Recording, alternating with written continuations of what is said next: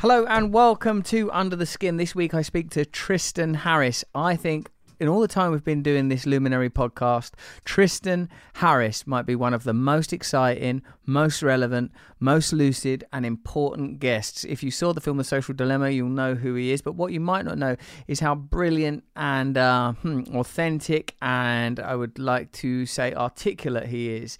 He is the president and co founder of the Center for Humane Technology. He, the one thing he asked us is to promote his podcast, Your Undivided Attention. After you've listened to this, go and listen to Your Undivided Attention with Tristan Harris. Now, remember, if you want to ask me anything, you can ask me anything. It's a new podcast thing I'm doing where you interview me through your questions. Go to russellbrand.com forward slash ask me anything and record a voice message question where you can ask me anything. We've already done one episode, it's not been out yet, but it's really, really good. The quality of the questions is fantastic. Also, if you ain't signed up to russellbrand.com yet, do, and you'll get invitations to my live online gigs and when it becomes possible real gigs. And i send you like little videos and secret things as well. Check out my youtube channel for some really really funny stuff over the holiday season which i know you're gonna enjoy. And follow me on all of the usual social media platforms. But now let's get into tristan harris a person i think is to make a vital contribution to the changes the world needs right now trying to achieve equality with the annihilation of category is not a successful route. Yes, that's, that, that's exactly right. We're in this era where it turns out we were never the boss. It doesn't look like an ideology. What's beneath the surface of people we admire, of the ideas that define our time, the history we are told? Welcome to Russell Brand. Under the Skin. Hello, Tristan. It's so lovely to meet you. I've been watching a lot of your st- stuff, as everyone has. Uh, likewise, I, I, spent this morning looking at some of your videos. I think we share a lot of values. It's uh, good to hear you um, speaking about the, the very wide diversity of topics that relate to kind of what, what is the human soul and what are the economic and social systems that um, respect some deeper aspects of what we're after here. Thank you. How, how have you been? Where are you? What's going on? Um, I am uh, at the moment in uh, back in California. Actually, my my home burned down in the Santa Rosa fires, so we oh, lost everything that. that. we had. Yeah, um, it, ha- it, happened a couple months ago, but we it's talk about a spiritual experience. Uh, we or at least a practice in impermanence um, because everything that we had was just incinerated. Um, it was my mother's home, and we had every, you know everything that I grew up with, and it was actually a tragic irony. The day that the house burned down was the day that the last moving truck had come that morning to deliver um, all of my to consolidate all of our things up there. So um, anyway, it's uh, that's where I've been actually on the road the last couple months, and uh, I'm now back in California for the first time in in, um, in a couple months.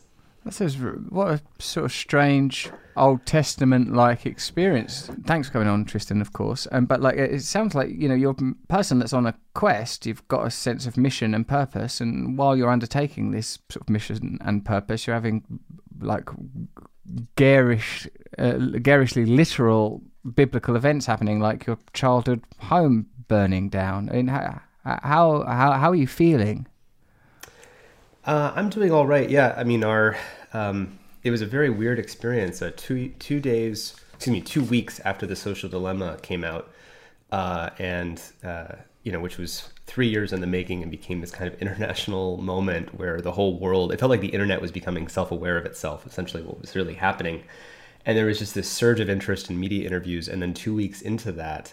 Um, these fires that have been in Northern California and getting worse every year because of climate change uh, came and unexpectedly took uh, my family's home, and so we lost everything that we had. Uh, we had less, literally like 15 minutes notice, or thir- we got a notice at 8 p.m. and by 8:15 or 8:20 they said actually it's not a notice, it's in a mandatory order, and so we had 30 minutes to grab, you know, a quick set of things um, and and leave. Uh, yeah, we, we lost everything we had. But you know, it's it's weird. It, it's like you said, it's biblical, and it, there's a sort of immediate dissolution. It kind of uh, frees you. It's a practice in impermanence, really, of how do you relate to everything that you have and own, and where does it sit. And now it's very clear that so much of these things sit in your mind. In, in tragic irony, that morning, that the the evening that the house burned down, that morning, the moving truck had come and consolidated the last of all of my things uh, into one place. So it's, it's it's pretty just crazy to have all this happen at the same time. As we say in the film, simultaneous utopia and dystopia, because the the film has really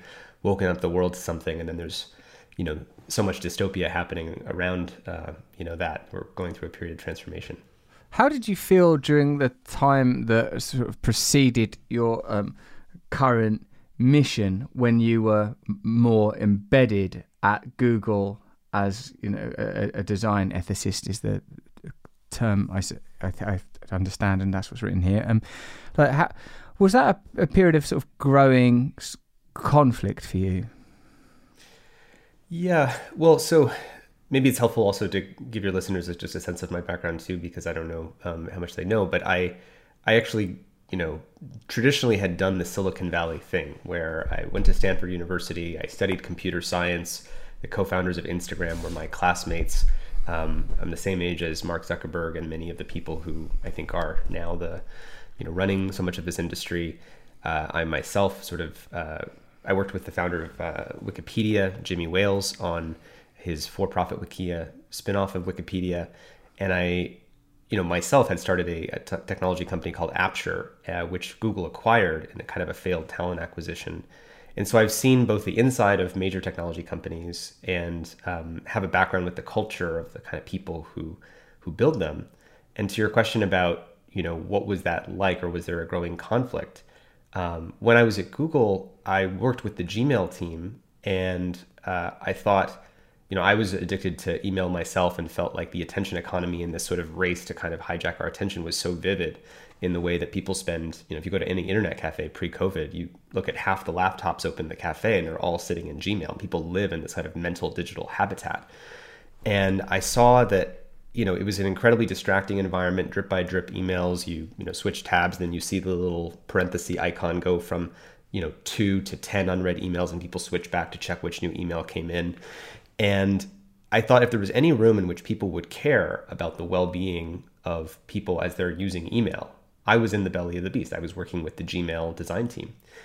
And what I really cared about was would we really try to make a dent in this digital habitat being more humane and focused on people's well being and um, helping people really manage their, their attention better?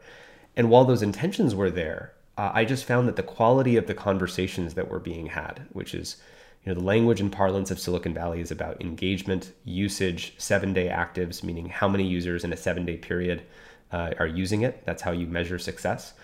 And that language was really um, at conflict with what is really best for people. Like, how do we instead ask what's not what's good for technology or what's good for the product or what's good for success, but what's best for people? And um, as I struggled with it, I, I, went away on a weekend trip with with a friend of mine to the Santa Cruz Mountains and um, came back committed to make this presentation, which is in the film, The Social Dilemma, saying that we had a we Google had a moral responsibility in how we were holding the collective psyche of humanity by basically shaping and controlling global attention flows. And I don't mean Google, like Google the nefariously mustache twisting was single-handedly responsible for this, but really it was a message to the industry. But Google is one of the biggest companies in that industry through Android and through Chrome is kind of like the the Federal Reserve of the attention economy. They're the kind of over overseer of where the flows of attention go. Are we focused on our email? Are we focused on news feeds? Are we focused on notifications? Are we focused on games? Do app stores privilege, you know, gaming and addiction at the top of their lists? Do they rank what sh- what they show us by uh, what gets the most clicks, or do they rank what they show us by what genuinely helped people the most? Um, and it seemed like a really rich space to question. And I mean, my thinking on this came later, but what's really best for people and could we reorient the entire tech ecosystem to be about you know what's best for people not what's best uh, for the bottom line? And of course that message would eventually come into conflict and i'm not naive to the business model and interest going against that. I tried for three years within google to try to change that. Um, i wanted to very generously say or rather i want to say that google was quite generous with i think allowing me to do that research um, and continuing to poke and prod but ultimately I couldn't get change to happen from within. Um, not because anyone explicitly said we're going to lose money if we do the things that you're saying. Um, it's really just that there's this kind of machine that keeps going and plowing forward, right? And you're only kind of tugging at the pant legs of people as they're busy doing their job inside of that machine. And it struck me that if we were going to change it, we would need to create some kind of external cultural force to to to top down change the incentives of where all technology would go. And I didn't know how that would happen, but that's kind of what led me to leave Google and uh, now with the Center for Humane Technology, you know, our nonprofit that's focused on these issues with many other tech insiders and other advocates uh, working to change the industry. Thank you for explaining that. It seems like um, it's it's curious because in a way it feels like your industry has something utopian about it I perhaps in the same way that Disney would have done a, ge- a generation earlier, just even from the outside, it looks bright. It talks about great and progressive values, but as you said, it's a, a, a behemoth, and in, in a sort of in a sort of a mythic sense, a behemoth is an appetite-driven creature, and as you've indicated in our conversation now, and obviously the, one of the central themes of the social dilemma is that it is stimulating addiction in people. And I wonder that now that you have made that transition from operating within uh, Google to setting up um, the, the, your organization and pursuing your mission, how has that made you feel more optimistic? And what different challenges have you encountered since altering your role and having more autonomy? Um, well i just first want to say that i think that the social dilemma um, you know which launched two months before the election on, on netflix um, on september 9th has just had an, an unbelievable impact on how people see these issues. Um, it's been seen, we estimate it's been seen by closer to about 100 million people.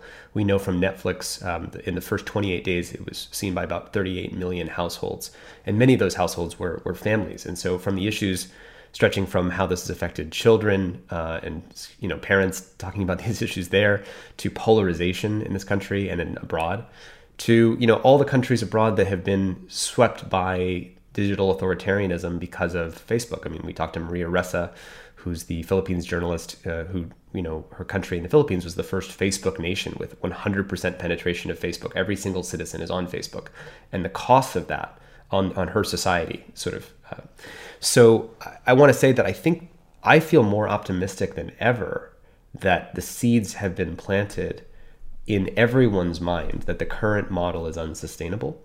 And strangely, I think, and I try, we try really hard at this to communicate in a way that's not saying you, if you're, you know, running, if you're running something inside of Google, you are evil, or you, if you're working as a product manager at Snapchat, you are evil. We're saying no, you are trapped like a hostage in a hostage video, um, which you know some of the things you say may not make sense until you see the person holding a gun to their head off stage, which is their business model, which forces them to keep doing some of the things that they're doing. But one of the things that we've seen is, you know, I get dozens of emails every day from people around the world, including many at tech companies who are saying, I wish I could tell you some of the change that this is leading to inside of our company. You know, I heard from someone who runs a sort of Internet of Things company that does machine learning, and they were going to turn it into sort of a surveillance capitalism kind of classic the better we can predict about you, the more we can make money. And he said, We're going to pursue a different business model because of the social dilemma. I don't want to actually participate in creating a surveillance capitalism state. Um, we, you know, we hear from people inside of Google who are saying we're showing it to you know our entire staff and our teams, you know, teams inside of Apple, teams inside of Facebook, who are having those conversations now publicly. Facebook has rebuted the film. Um, there's kind of a funny uh, PDF that they posted trying to challenge the claims of the film, but anybody who looked at it, I think, doesn't take it any any very seriously. Uh, and I think just more broadly, the reason the film is resonating and not just with people in the tech industry, but for the first time, I think this really this this issue really leapt to grandmothers and grandfathers and yoga teachers and doctors and just people who every day have said this is that thing I've been feeling, and it's confirming what everyone I think has already felt to be true, just making it very clear because it's told by the insiders who helped build it. How much of it do you think is not actually problems that are unique to Facebook uh, or Facebook or the tech industry rather, um, but are the application of a capitalist paradigm in a uniquely rapacious and effective uh, system. Yeah, I'm so glad you're bringing this up. I think the film is very clear um, at the end of the film when Justin Rosenstein, who's the inventor of the like button, says, This is the product of a runaway economic logic. And he says very clearly, so long as a whale is worth more dead than alive, and a tree is worth more as a bunch of two by fours than as a tree, now we are the whale. We are the tree. Our mind is the very thing that's being strip mined for profit. In fact, if you want to extend the metaphor, uh, we started running out of attention to monetize. So we actually figured out how to double or triple the size of the attention economy by getting you to focus on two or three screens at once. Because then now you're atten- you're multitasking, and so we're selling thinner and thinner slices of attention. We're fracking for that attention, and it's that runaway extractive model that, for the first time, as he says in the film, maybe this will be the thing that helps us wake up from the fact that this logic is unsustainable. Now, when you say that, it doesn't mean, hey, let's switch to socialism. It, it says, hey, there's a logic that if if we're the product, which is the whole point of the film, that when you're not the customer but you're the product, when your mind is the very thing that is being um, strip mined for, for for extraction for resourcing, we are worth more when our free will or consciousness is turned not into two by fours but dead slabs of human behavior predictable human behavior because the premise of surveillance capitalism is that the technology has to get better and better and better at predicting your next move. As Yuval Harari, uh, my friend, would say, uh, when technology knows our weaknesses better than we know ourselves.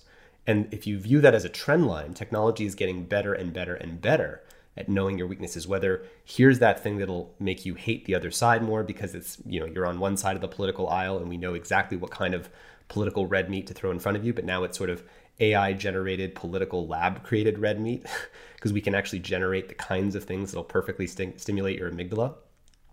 Or in the case of a teenager saying, hey, this is the kind of dosing schedule of social validation that if we give you two likes now, but we hold some back and then we give you 20 likes later, uh, or TikTok competing with Instagram will essentially compete on how much social validation and approval, how much attention can we give you compared to Instagram. So literally, this is how TikTok stole users from Instagram. Is for a same video you'd post on Instagram, maybe on average on Instagram you get, you know, a thousand views, a hundred likes, and ten comments.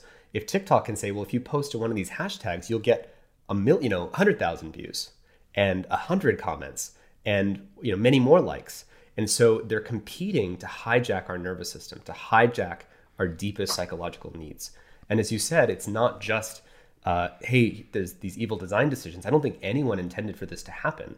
It's a game theory of if I don't do it, the other guy will. So if YouTube starts auto playing videos five, four, three, two, one, and Netflix doesn't do that, and Facebook doesn't follow along and say, here's the up next five, four, three, two, one auto countdown, here's the next thing, everyone is competing in this race to the bottom of the brainstem.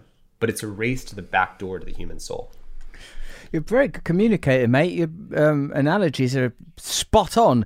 Like uh, a lot of these metaphors, you can really chase down right to the. I didn't think you'd get as far as dead slabs of wood of human uh, attention with the whale or deforestation metaphor. That's incredibly skillful use of language. Uh, just for a moment, uh, what's I see, you know, obviously a really highly educated person. Where's that bit of it come from?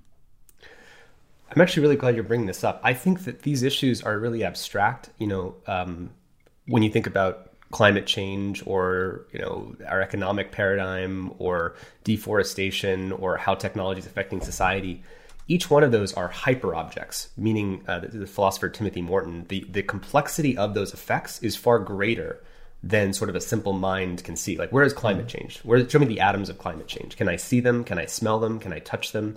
No, I have to know about an abstract system unless I talk to the people studying coral reefs, uh, you know, in, in Australia, or talk to the people studying the glaciers in, in Iceland or in Greenland, or talk to the people studying species loss in the Amazon.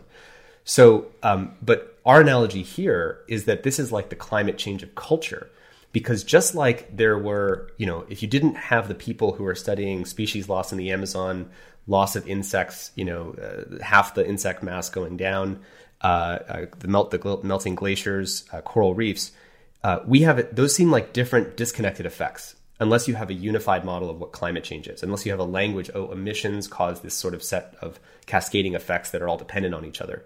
And similarly with technology, we have a climate change of culture. We have shortening of attention spans. We have a hyper focusing on the present instead of the future or the past of history. We have more isolation and addiction because business models that profit from keeping you scrolling by yourself are more profitable than business models that get you out with your friends in community or at church or out with you know sewing clubs or book clubs. We have more conspiracy thinking, more polarization, more extremism, uh, and a breakdown of truth. And those are not disconnected effects.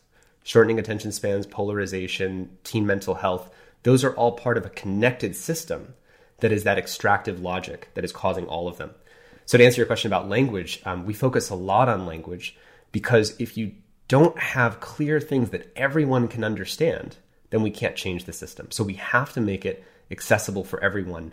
Uh, and I've studied things like neurolinguistic programming and Russell conjugation and been fascinated by the power of language over our minds. In fact, that's actually one of the things that got me into this was really seeing how, you know, if you, using the right language can actually help people see something that they can't see, especially using kinetic language, saying things like the blast radius of an idea is more powerful than saying the impact of an idea.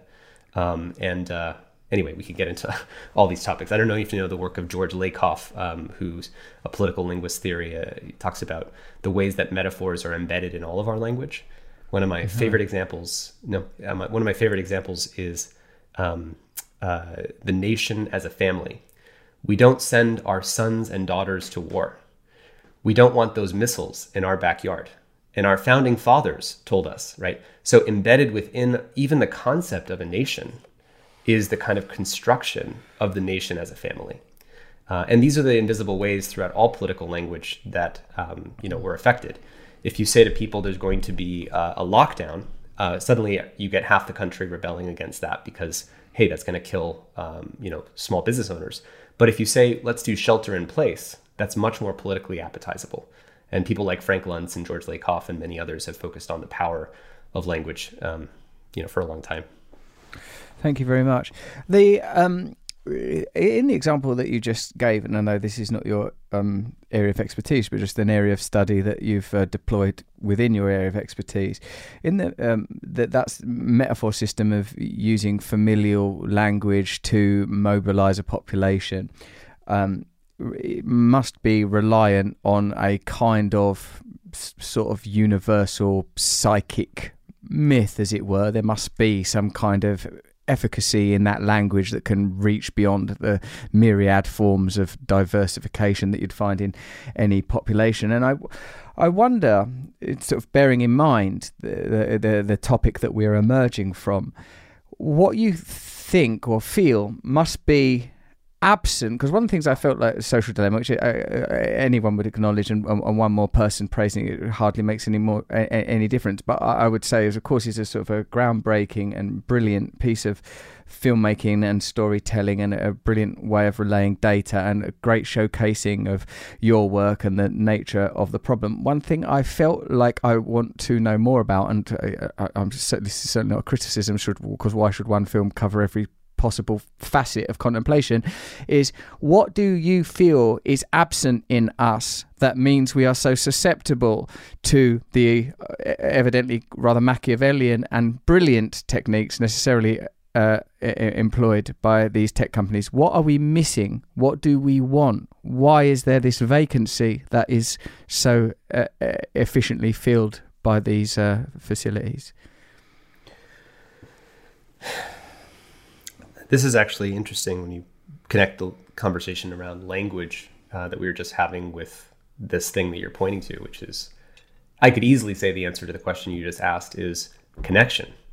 But notice how seemingly inadequate that feels at describing, you say, oh, there's a lack of connection. What, what, does that really mean? Lack of connection to what? You could say lack of connection to self, lack of connection to nature, lack of connection to a deep, fulfilling, and lasting um, relationship to, to being in this world. But that lack is at the core of us, um, as Buddhism and others uh, teach forever. And we're always trying to find something to fill it. I want to actually say something because I think that some people walk away from the film The Social Dilemma with the false impression that we're saying this is inevitable and we can't escape because our Paleolithic, you know, the line they use in the film is our Paleolithic emotions are baked in the Stone Age, right? And uh, they're not changing. You know, you, you're not going to change the fact that your mind is attracted to certain kind of social validation or approval or social reciprocity or um, you know novelty seeking variable rewards those are all things built into us just like our minds and bodies are attracted to salt sugar and fat The question is, what is the cultural software we're going to layer on top of that? I think some people watching the film The Social Dilemma, when we talk about, oh, it's preying on our deepest weaknesses, they, they assume that therefore we're, you know, we're just have to surrender to this technology or there's no escaping it. The premise is not that, it's that to understand how we get out of it, we have to acknowledge the vulnerabilities that are being uh, influenced and manipulated. So let's, let's make it concrete for people. Um, one of my favorite examples of this, because uh, we all experience it if you're on social media, if you post a photo, or imagine you know your teenage daughter posts a photo, um, and they get 100 comments on that photo. And 99 of those comments are positive, just simple positive uh, comments. But one of them is negative and nasty. If your mind was neutral, you would be absorbing a 99 to 1 ratio of positivity to negativity. But that's not how our mind works, is it, right? Where does your attention go if there's 99 positive comments and one negative? You go to the negative. And not just kids do that, we all do that. And then you think if I turn off the phone, am I the only one? Do I do I immediately leap to the next thing, or does my attention loop back on the negative comments, right? And essentially, the our brain already has a negativity bias. If you actually, um, you know, uh, in studying kind of literature on mindfulness and things like this, you know, our mind will generally focus more on the negative than on the positive. But when you have a self reinforcing system that shows us more of the negative because we click on it more, and then there's a self reinforcing cycle where we give people that more, I think at the core of the tech industry is in part a philosophical mistake. And the mistake is, I, I sometimes joke like, if we were to write a book about this, we might say the head, the, the title would be "The Click," uh, and then the head subtitle would be "The Mistake That Turned the World Upside Down." Because the idea that what we click is what we want the phenomenology of like what would lead us to make that little click with our finger just like what's actually inside of our nervous system that needs to get activated by a thresholding system to get that click to happen well if it getting us our click or our attention according to that logic when you drive down the you know the 101 or the 5 freeway in california and everyone's attention is looking at the car crash because when they drive by that area everyone looks at the car crash according to the logic of facebook and google the world wants car crashes that's what they deepest desire. They say they don't want it, but if you just look at their, you know, revealed preferences and their behavior, they want the car crashes. So they can and and this is the logic that has created these self-reinforcing degenerate loops of more polarization, more negativity, and uh, there's actually just a report out a week ago about the unique negativity of the US based news media, which is even more negative than even abroad. Um, and I think, again, our news publishers, we, we, don't talk about this often, but our news publishers uh, and journalists have been caught in this loop, or even good faith journalists who want to do the right thing are playing in the same race to the bottom of the brainstem. And you've seen mainstream and, and really respected publications fall into this trap where they measure their journalists based on, hey, were you in the top 10 most read stories? Did you get clicked on the most? How many shares did you get? And so social media, I think, in a subtle way, has really terraformed not just our minds and our mental health and our connection to to you know ourselves but also terraformed the institutions and the and the fundamental organs that make up a life support system for a society including the fourth estate and journalism and it's really critical we talk about that because when we say technology has been eroding democracy we have to include the ways that it's been eroding the fourth estate. Wow. That's really cool. Thank you. When you talk about wanting there tristan and uh, the, you know, and attraction, what we're attracted to. And you spoke briefly about the nature of connection, and you sort of reeled off probably what the actual answers are: connection to self, connection to others, connection to nature. Those probably are the things that are sort of most lacking. I wonder, given the nature of the obstacles you faced in the two positions you've been in one as an insider trying to alter from within and now as a sort of a, um, a kind of s- somewhat benign not necessarily adversarial critic and uh, reformist of the industry how, how do you imagine that something with such concentrated power underwritten by an economic system that seems insurmountable could ever be changed without some equally potent and, and likely concentrated form of oppositional power? Well, I'm not naive to the fact that this is not just going to change with goodwill. Um, I will say, most recently, um, the you know the actions by the Federal Trade Commission and the 48, I think, attorney generals that are filing as part of a massive antitrust case against Facebook that has emerged, I think, uh, just recently in the last week or two.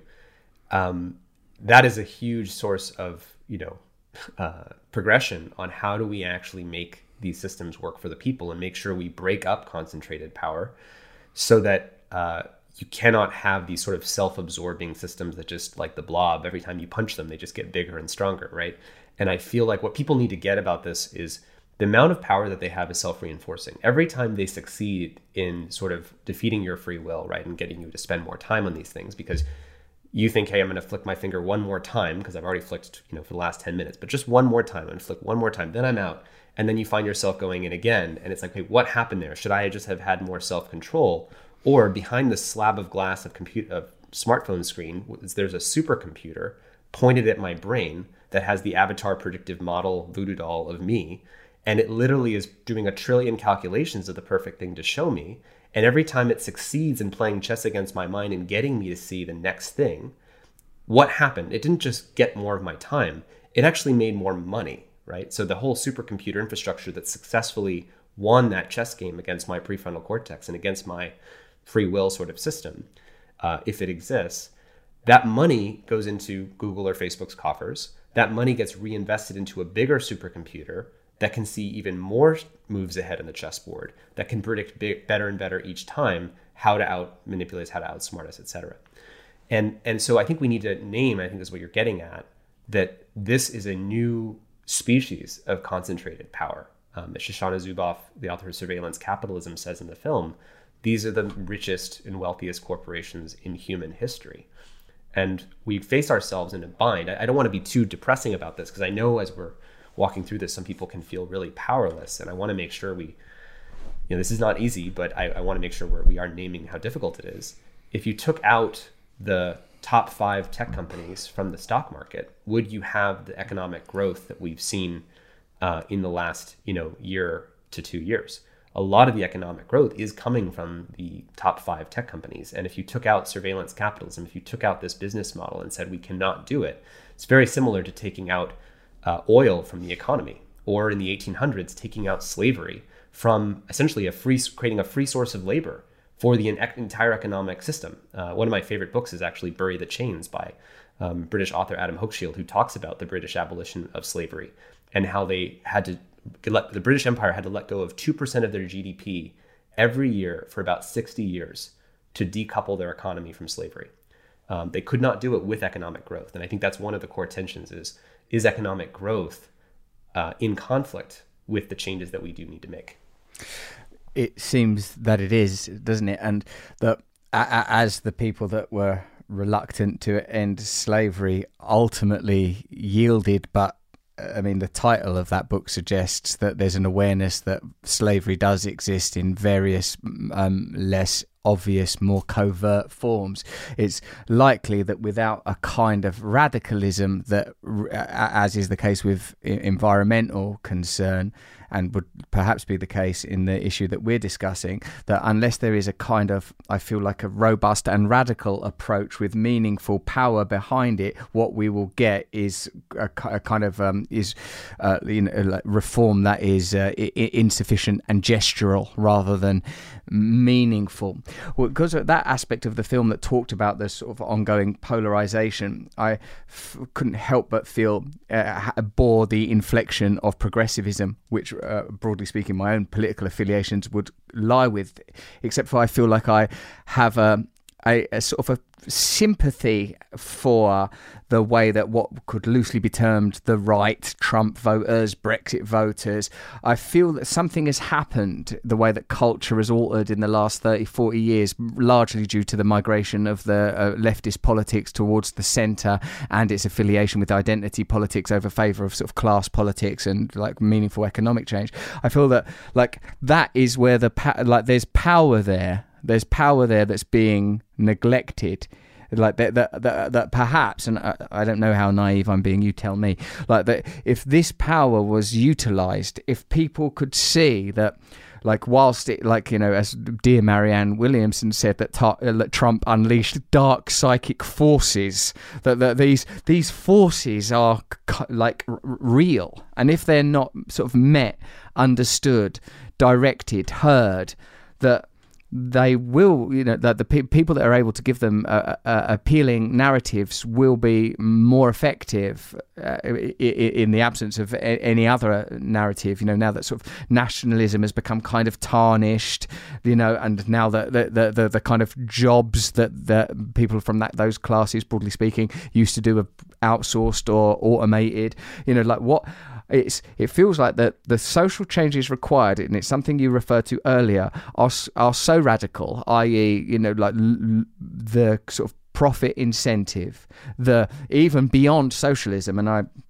There are many values within socialism that I respect, but the sort of the problem of centralization is one, obviously, that concerns me, and the basic regard uh, for the earth and the earth's uh, resources, and even the word resources suggest that they are there to be used, as opposed to, know, like it's all There's the language coming in again. Exactly. yeah. So I feel like um, like language that deadens the sacredness of nature. Oh, and- man, and that's- doesn't treat it as as something that that we Yeah. need, but is is is even by itself. Just the use of the word resource, as you've just pointed. I think it's important to just say that in the same way the nation as a family uh, attunes your perception of the nation in family terms. Uh, the word resources attunes your relationship to nature as objects to be used, as opposed to things that also support the very nature of the economy working at all. We can have economies, but they have to sit on top of a working, uh, regenerative, or self-regenerating, you know, aspect of nature. Go on. Well, I feel like whether it's us as individuals or us as communities or the earth, the earth's self, we've it's become everything is regarded as utility. That we're beyond capitalism in a you know like capitalism is now sort of economically rootless, not tethered to any kind of reserve, and I, I feel that it has. Bec- I feel that the really the kind of transformation that we are discussing is so fundamental uh, that, it doesn't. I, I don't. By the way, feel hopeless. I sort of also feel like, oh my god, it's amazing that this documentary is on the TV, and it's amazing like the kind of the, what can be inferred from it. Um, but my sense is. My feeling to card on table is that the kind of what's required is a sort of spiritual revolution, a return to the sacred. Uh, like um, uh, I read a Gandhi quote the other day that we that we, regard freedom as the kind of fulfillment of more and more wants, when freedom is the, the the releasing of wants. And if you look at the pivotal or fundamental, essential role of wanting in the sort of in the topic we're discussing, people want this. Well, they don't want to click on that, but they are compelled to click on that. You know, unless people develop some systems for observing their own wanting, detaching from their own wanting, letting go of their own wanting, letting go of not only capitalism but the materialism that, that upon which it depends, then we are not in a position to uh, free ourselves from this ongoing commodification unless we reclaim. Because when you rather brilliantly talk about attention and consciousness as a, a commodity, you know, the sacredness of consciousness, the sacredness of awareness, of being sentient creatures here on earth has been sort of denigrated and lost and i think we've extracted what is beautiful like we've lost what is beautiful about religion uh, particularly in its pre-monotheistic forms but also in its monotheistic forms in the race to some kind of secular hey guys individualistic egocentric utopia which frankly hasn't been delivered and has brought us to the precipice of total destruction so what are we going to do, Tristan? That's all my questions are. Tristan, what are we going to do? Tristan, what are we going to do? I know your house has burned down. What are we going to do? Um, well, I first I, I agree with you. I think that the film. I, you know, so just to be clear, you know, I'm the featured subject in the film. The filmmakers made their own creative decisions about how to tell that story. Um, I'm, I'm really pleased that they, I think, included and made reference to the fact that this is a product of a core economic logic. Because here's the thing if I'm on the left or I'm on the right, if I'm on the right, let's say, of the political spectrum in the US, and I don't care about, say, climate change, you can say climate change, climate crisis, ecological catastrophe, all you want. And I just, I see it in conflict with economic growth, or I think I believe in a different uh, higher order of Christianity that says that climate change is not going to play out that way. So I don't necessarily agree with that kind of problem. Um, but if I am, um, once this system of extraction or this economic logic, this this predatory economic logic that has run away, um, is pointed at me and my own children. If I can now, when I see my kids, you know, scrolling like this, I don't just see, oh, like they're using it too much. I see, oh, that's part of the dead slabs of human behavior that are getting piled up as into the you know coffers of large tech giants. That re-relating, that re-understanding of that. If perhaps there was a way to create a moment of awakening at a global scale, it would be by taking the thing that is in all of our pockets. This is used by every single person on earth increasingly, well, 3 billion people and increasingly more. And if this is kind of this, this interesting um, choke point of common experience, we are all feeling something when we use these devices. And if that can be seen in terms of this economic logic that all of us are now victim to, it doesn't matter which political side you are on, it doesn't matter what you believe, it doesn't matter which religion you subscribe to, everyone is feeling the same thing. So there's this weird possibility that can emerge with people re-relating to my finger scrolling in ways that I feel bad after too many hours of this thing and seeing that as the product of like you're saying this kind of core this core deep infrastructural like we have to change the kind of the deepest aspects here um, i actually do think that what's required is a kind of cultural enlightenment and you're bringing up the phrase spiritual enlightenment because it has to also include what are the conditions for living in a world with this much technology you know we, we have this um, we, we borrow kind of as part of our problem statement and, and mission statement, the, the framing of uh, sociobiologist E.O. Wilson, that he said the fundamental problem of humanity is we have Paleolithic emotions, medieval institutions, and accelerating godlike technology. And you can't have the power of gods without the wisdom, love, and prudence of gods. You can't have nuclear weapons and then democratize. You get a nuclear weapon like Oprah, and you get a nuclear weapon, and you get a nuclear weapon, because you'd have to have each of us with the power to push that button have the consciousness matching the power that we have. And in general, that's what's been decoupled. I mean, think, think like, um, you know, even guns, right? Theoretically, if you're going to get a gun, you have to have a background check, some gun, some gun education, um, IDing system, making sure people are who they say they are, and a common understanding. So the, the bigger the power you wield, the more licensing, education, consciousness you have to have. If I go buy a pair of knives, I don't have to, you know, at a kitchen store, I don't need to get a background check, get culturally educated. There's an assumption that people can kind of do that. But when you give everybody exponential communication tech, then sort of nuclear weapons of the global digital influence age, of a digital information warfare, where I can micro target information to people and hyper polarize them and send them down into the craziest far you know left or far right rabbit holes that I want to radicalize them. We've democratized the tools of global information warfare and global nuclear digital information weapons and we can't do that. So across every different domain, look at AI, look at what's coming with uh, biotechnologies, CRISPR, gene drives. You cannot have the power of gods without the consciousness of gods. So whatever we're also going to create here as part of this transformation is a cultural and spiritual enlightenment that has us collectively have the society that has the cultural awareness and prudence to wield, um, you know, the kind of uh, you know power that we are now uh, sitting on. And we can't solve any of our problems without a higher level of coordination than what is uh, currently present.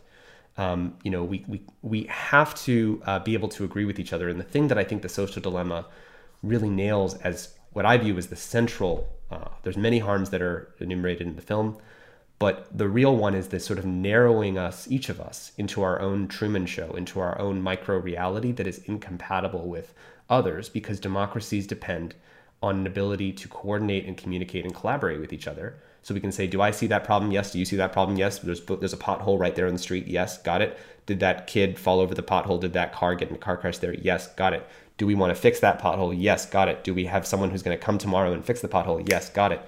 Every time that we see a problem, we should be able to agree on it, talk about what would be reasonable, and solve it. One of the interesting things you bring up religion I think there's lots of things that are humane technology, including the babies we throw out the bathwater of religion. Take the Serenity Prayer, the notion that you know God give me what is it? God give me the wisdom uh, to uh, distinguish between um, that which I can't well, change Tristan, and that which I, I, I, will handle this. This is the one part of the conversation that I think I can handle more deftly than you. I mean, even when you're sort of whopping out analogies left and right with incredible skill, which is normally a territory that I'd claim You've owned the technological space. I'm not going near that. But the one thing, as a recovering addict, that I can, are you looking it up Please. now? Are you using technology? That's um, I'm turning off my my notifications to stop disturbing me on my iMac. it's um, God grant me the serenity to accept the things I cannot change, courage to change the things I can, and wisdom to know the difference. Yeah, beautiful. So on that front, um, here's how I reparse what that's about. Um, and I think if you go back to the evolutionary environment, our attention was coupled with our agency. Everything I could put my attention on, a rock, a fish, uh, a tree, I have some agency over. I can put my hands on it. I can do something with it. So my attention is coupled with a sense of agency, something I can do, agency in the sense of ch- uh, capacity to change things, free will, etc. What's happened, and this has been a long process, obviously, is the decoupling of our attention from agency. Excellent. So our attention is agency blind. It does not automatically natively run the code that selects for what we have agency on and what we don't. And our current technology environment is excellent. The attention economy is excellent at pointing our attention at the things that feel overwhelming and powerful and negative, which then leads to a, a collective learned helplessness right? Even think about climate change, which I care deeply about. My news feeds, if you look at my social media feeds, I would see like lots and lots of climate things because that's my personalized, self-reinforcing feed, and I don't use it much, but that's kind of my experience of social media. And even buried within that optimistic place that this is the thing we have to do, this is a big issue, is essentially two subconscious messages when you see any article as it's written inside of the attention economy about climate change. Essentially, it's it's worse than you thought. And the second is there's nothing you can do. So even when we're giving you climate change in your news feeds and we're doing the thing where we're making people aware, we're making them aware in a low agency way, in the sense that there's nothing that we could do. We can't coordinate fast enough. Uh, you know, the temperatures in Australia are even worse than we thought. The water shortages in India, the drought is longer than we thought. Right. It- so it's disempowering messages.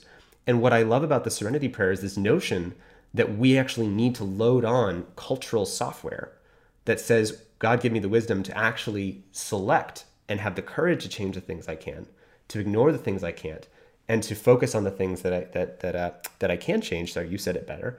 But imagine an attention economy built by technology companies that was actually all about high agency attention.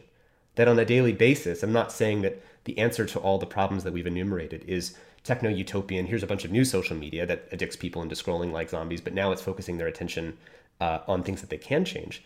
But just imagine in general an attention economy where people are competing for ways that give us high agency ways to deal with the things in our lives, including our own, by the way. Right? And imagine that everyone was competing to provide a high agency change. Because one of the things I've, I've actually personally, in my experience uh, during COVID, uh, that when you start saying, How am I going to make little improvements to my life day by day? And I don't mean just, you know, niceties, but really generally, like what's something I'm I'm committed to changing between today and tomorrow. And as you continually make those changes, uh, you you start getting on this treadmill of feeling like real change is possible because you're feeling it, you're seeing it, you're watching how things are getting better every day. And imagine that was the feedback loop, the self reinforcing feedback loop that we were not caught in, but uh, enjoying because we democratically chose that that was the world of technology and culture that we want to live in. Oh man, well done. You're inducing a very positive, hopefully shamanic type state in me at the moment as it comes together briefly for this moment in my consciousness. Yuval Noah Harari, who you talked about earlier, who's been on this uh, podcast a couple of times and I admire him very deeply. One of the areas where I challenged him when he he and I did an interview for one of his books uh, at a school in South London, I was sort of temporarily alarmed by Yuval's message as it felt sort of quite uh, cynical, where he said, like, he sort of said, you kids best learn to code or something along those lines. And I said, I'd rather give these kids the message that they better get ready to challenge authority and power and be willing to do it and not have their reality prescribed to them. Yuval, of course, has so much ex- expertise in anthropology and uh, uh, early forms, uh, earlier forms of civilization and human community. And I've long felt that what we need to do somehow is emulate these Paleolithic conditions in our advanced technological society. And your point there there about uh, attention and agency is a key way of doing that. Of course, no one wants sort of a, a luddite lurch back to the past and you know s- smash the the the you know the, the the technology. That's not what I'm proposing at all. But what I'm beginning to feel, Tristan, talking to you is that because you know, like much of our culture, if not all of our culture, is based on our these sort of um, these primal drives that that everything is passing through the lens of greed or lust or selfishness. Our cultures are sort of uh, uh, backed by the momentum of these unaddressed and unconscious forces. I think of like like a Trump, like a child's drawing of a president that we were primed to accept for decades before he appeared with you know George W. Bush and the values of the 80s and the the uh, the uh, ongoing idea that we could solve our problems by consuming and you as an individual and yes we can and like uh, the, the, the increasing sense of individualism being the answer to our problems the even the bifurcation of the church and uh, state sort of be, be, heralding an onset of new materialism. If you can't see it if you can't measure it it's not there a guest has said before in this show from a sort of an astrophysical perspective. And what I uh, have gleaned from the emergence of global populism, largely, uh, uh, I would say, in forms that I am politically opposed to, is that there does, as I heard Steve Bannon say in a lecture there he goes the future is populist. All we're arguing about is whether it's right or left. And my hope is that there could be the emergence of a new empowerment of people people that do feel left behind by progress that they could be told that you know that, that like you said we can't handle knowing what's going on simultaneously in afghanistan and stockholm and all right like you know that, that we should uh, return to sort of low, like i'm thinking of like people like satish kumar and helena norberg hodge sort of like beautiful enlightened awakened folk from a generation generation or two ago that from their studies uh, have learned that what we need is to, where possible, within our communities, be responsible for our means and, where necessary, be broadly, globally connected. I'm not talking about a kind of atomization or isolationism.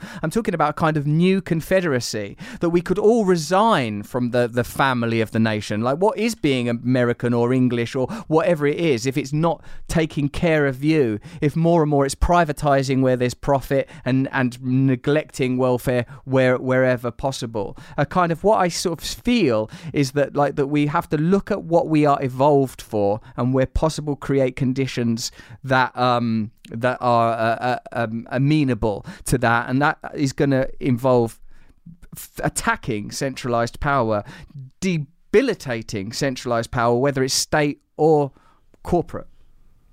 And the only way you can do that is through sort of political means. I know i've said a lot there yeah there's there's a lot there um,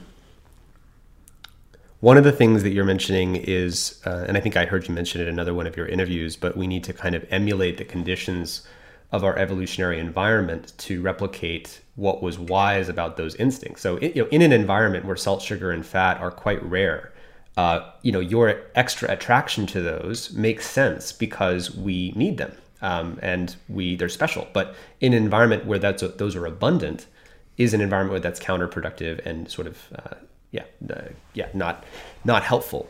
Um, and I think part of this is kind of an understanding of how do we really work and pointing this this our own intelligence back at ourselves to understand ourselves, which I think is what all the wisdom traditions are about. The, it's because you know whoever helped come up with or wrote the Serenity Prayer, knowing these factors about ourselves. It's through the wisdom of having that insight about our our attention being agency blind that we need to load that on as as extra sort of software.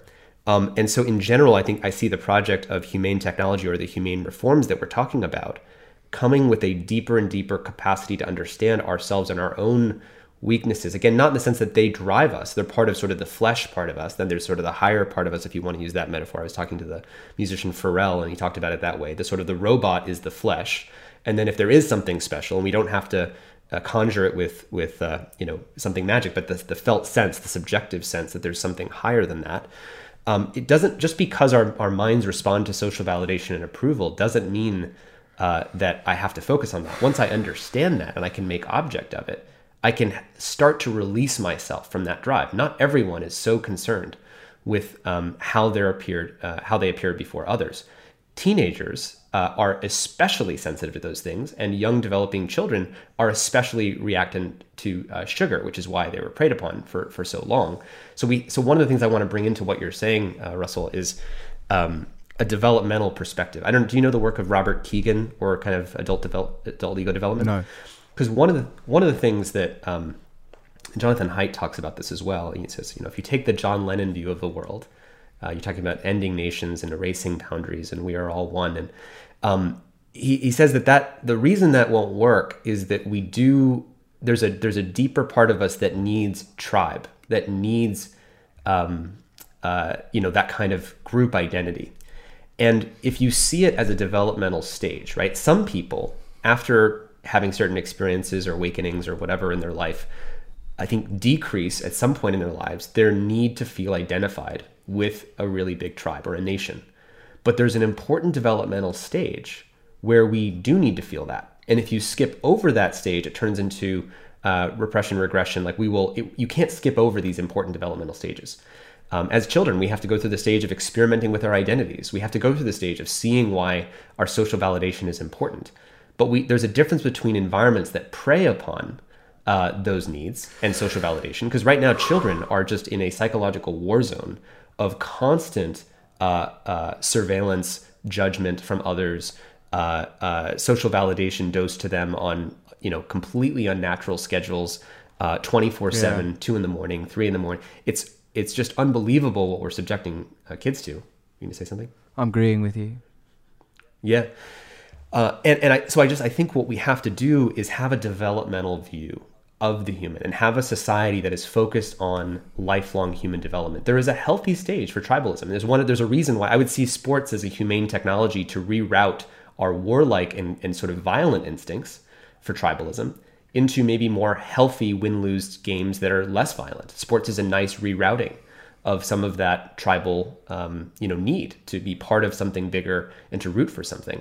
Um, but we have to ask what are those humane technologies that reroute the negative and more difficult parts of those instincts uh, into something healthier. And I just say one more thing. Um, there's a concept from um, Europe. There's a book. What is it called? Um, the Nordic Secret, I think it's called.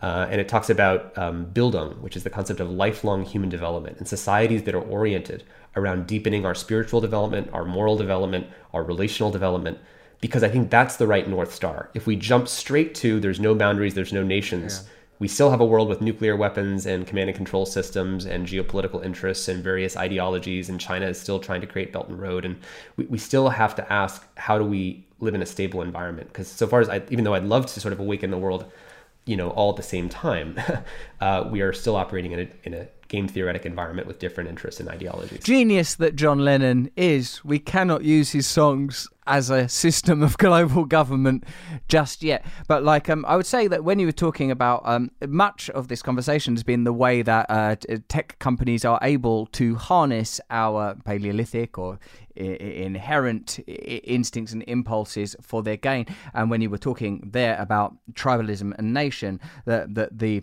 affiliation we feel with nation is obviously our repurposed tribal instinct. And it makes me think about the nature of sovereignty, whether that's I- I- individual or, or, or national. The, the, the fundamental relationship between the governed and the governing is we will protect you from violence and you give us some of our money.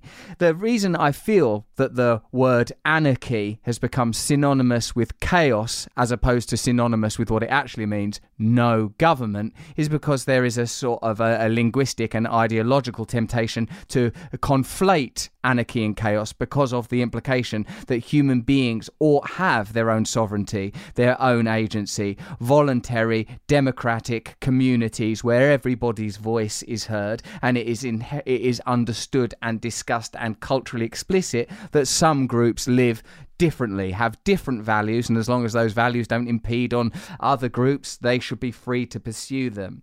I feel that when we sort of fall into that trap of saying, well, if not capitalism, you know, it's socialism, I, I, I, I feel that we are foregoing the possibility of a solution that is distinct and reliant once again more on our uh, our anthropological origins. And this is, in a sense, what I'm interested in discussing. And I obviously, obviously, don't know how to sort of begin this process, except that I've sensed that there could be along the lines of the movement that you've already begun, in terms of spreading, uh, like, con- conveying information about the sort of the reality of the tech industry, making suggestions about how it could be altered. This could work on a sort of a social political level that, regardless of where you are in the world, whatever nationality you may be, whatever religion or culture, etc., that you could choose to remain enshrined uh, within the c- conditions and constitution of the you know nation that you were born into. Or you could opt out. You could be, we could create different communities that run in align not in alignment but parallel to the our existing capitalist extremist ideology. Um, there's a brilliant author god rest his soul though he's a communist he wouldn't care for that mark fisher uh, who um, said that you know that in his book Late Capitalism says that capitalist realism is that our inability to envisage a reality beyond capitalism. He says it's more it is easier to envisage the end of the world than the end of capitalism. We can't. I've heard that. Yeah, Yeah. that's wonderful. Yeah. It's, and I suppose this is what perhaps what um you know I suppose while you're doing the wonderful work that you are doing, I, I suppose what it makes me consider is what are the sort of spiritual accompaniments and social political accompaniments of the kind of state that you are advocating. Is that a, question about uh, what what are the Actually, the intention behind it wasn't interrogative. It was a sort of verbal equivalent of "You're doing really great, well done, and thank you." Well, we're we're all in this together. I think one of the, so it's interesting. You talk about Yuval Harari, who I'm, I'm happy to call a, a dear friend. He, one of the things he talked about in one of his early talks from five or six years ago was the concept of techno religions. Um, what it came from was the notion that as technology creates brand new issues in society, um, the you know the mullahs and the rabbis and the priests and and won't have things to say uh, necessarily or know be the experts on what do we do about CRISPR gene drives? What do we do about micro targeted uh, manipulated advertising? These are not th- questions that the ancient religious institutions were ready to, um, to to give us answers by. We can be informed by some of the principles underneath things like whether it's serenity prayer or other things like that. We can we can harness and make sure we. Rec- I sometimes think of this as a mass recovery mission for all the babies we threw out with the bathwater. So let's go out and recover all the babies, but then let's also realize that there's brand new issues that we're facing. There's new complexities. How does you know AI autonomous weapons intersect with bio warfare, intersect with uh, GPT-3, the ability to simulate text uh, or simulate uh, reality, deep faking, things like that. One of the trends, um, Russell, is that in general, we're virtualizing more and more of these human instincts. If you take, you know, we have virtual social validation instead of real validation. If you talk to a friend and they just tell you, you know, Russell, something I appreciate about you is the, the following, right? That's that's a kind of a, an authentic. That's the moment. nicest thing anyone's ever That- said to me. Well, that's it's it's the kind that we're seeking, right? There's those those those privileged moments of real presence in someone you can tell is really just saying the thing that's true for them, and they're saying, you know, this is something I appreciate about you. That's real social validation, um, not the kind of virtual. You got 20 likes on this photo, but this comment didn't do so well. That's not real social validation. Um, we need to make social validation real again. We have dollars as a virtual form of value uh, we, we value things based just in the currency of dollars. What you measure is what matters. And we've confused the easiness of measurement in one metric system, in the dollar system, uh, with the actual depth of value. You know, who are people that are doing deeply undervalued work, whether it's meditation teachers or yoga teachers or people we gain deep insight from, who maybe don't have as easy ways to monetize that.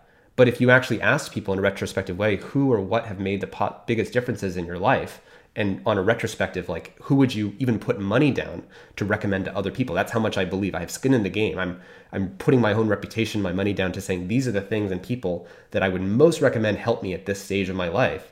Imagine dollars flew in that direction. So we have a new economic logic based on retrospective deathbed values of here's the things that actually were most valuable. And suddenly all these flows of money are, are moving in a different direction we have virtual connection and romance. Um, one of the trend lines that we've mapped in the social dilemma and in our work is that technology is going to get better and better at undermining and hacking and virtualizing these human weaknesses. So, take our desire for romance and intimacy. There's a new company called Virtual Mate, which literally, and this is just an extension of virtual chatbots and things like that. If you don't know about this, uh, there's a virtual chatbot called Xiaoice in, in China um, that um, was put in by Microsoft. And I think something like after nine weeks, people say they prefer Uh, many people say they prefer the bot to their uh, their real friend.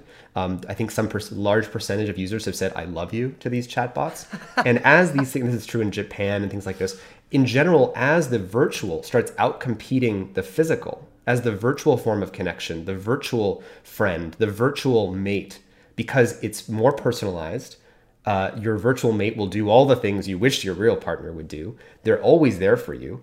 Uh, as I always say, you know, that why this is so seductive is that this puts a new choice on life's menu that is always going to taste sweeter than the reality of being with yourself. Not that it's better, I'm not saying it's better, but it will always taste sweeter than the immediate being with ourselves. I, we brought Thich Nhat Hanh uh, to Google, uh, the famous uh, Zen and, uh, well, not Zen, but mindfulness sort of so many things. His background is, is illustrative. He was nominated by uh, Martin Luther King for the Nobel Peace Prize in I think the late '60s.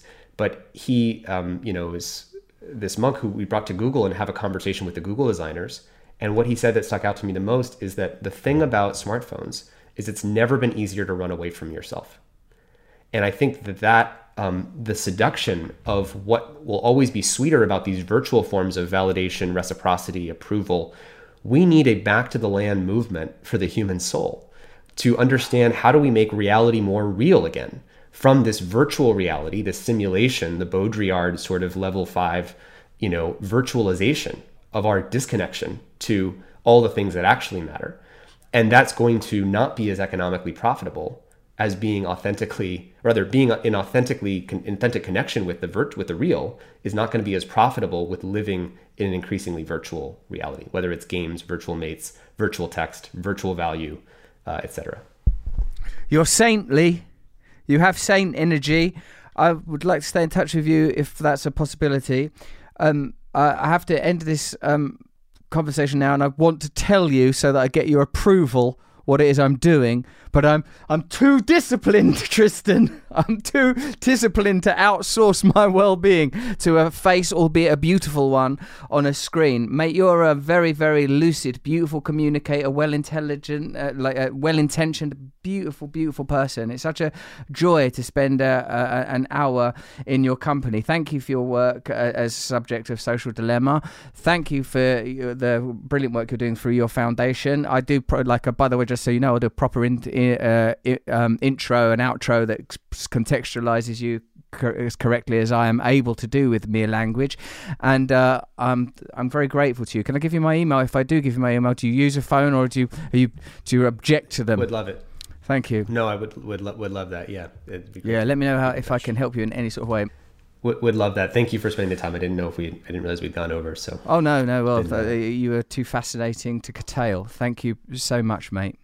Let's actually talk again sometime because I, I think this. I'm really into right now. We do need literally a mass cultural uh, moment, awakening, enlightenment, and it's happening across all the levels. And I actually would love to talk to you about that. I know we both share a common friend, um, although I'm forgetting his name for some reason. Um, uh, ayahuasca guy in New York. Why am I forgetting his name? Daniel Pinchbeck. Um, Pinchbeck, of course, yes. I, I also, so, um, I also, Tristan, I like as soon as I, I watched Social Dilemma, and I like off the back of it, I called a publisher and said, "I'm gonna write a book now about like addiction and recovery, specifically from tech addiction." So I'm obviously gonna have to turn to you uh, for that. But like, and that's what interests me. When I, I was just hearing about the sort of the mobilization of sort of addi- hello there addiction and the ideas around uh, addiction i was thinking well then the see in the, the um you know serenity prayer it's a 12 step thing that, from alcoholics anonymous and they sort of in their their really folky hokey lovely 1930s americana white protestant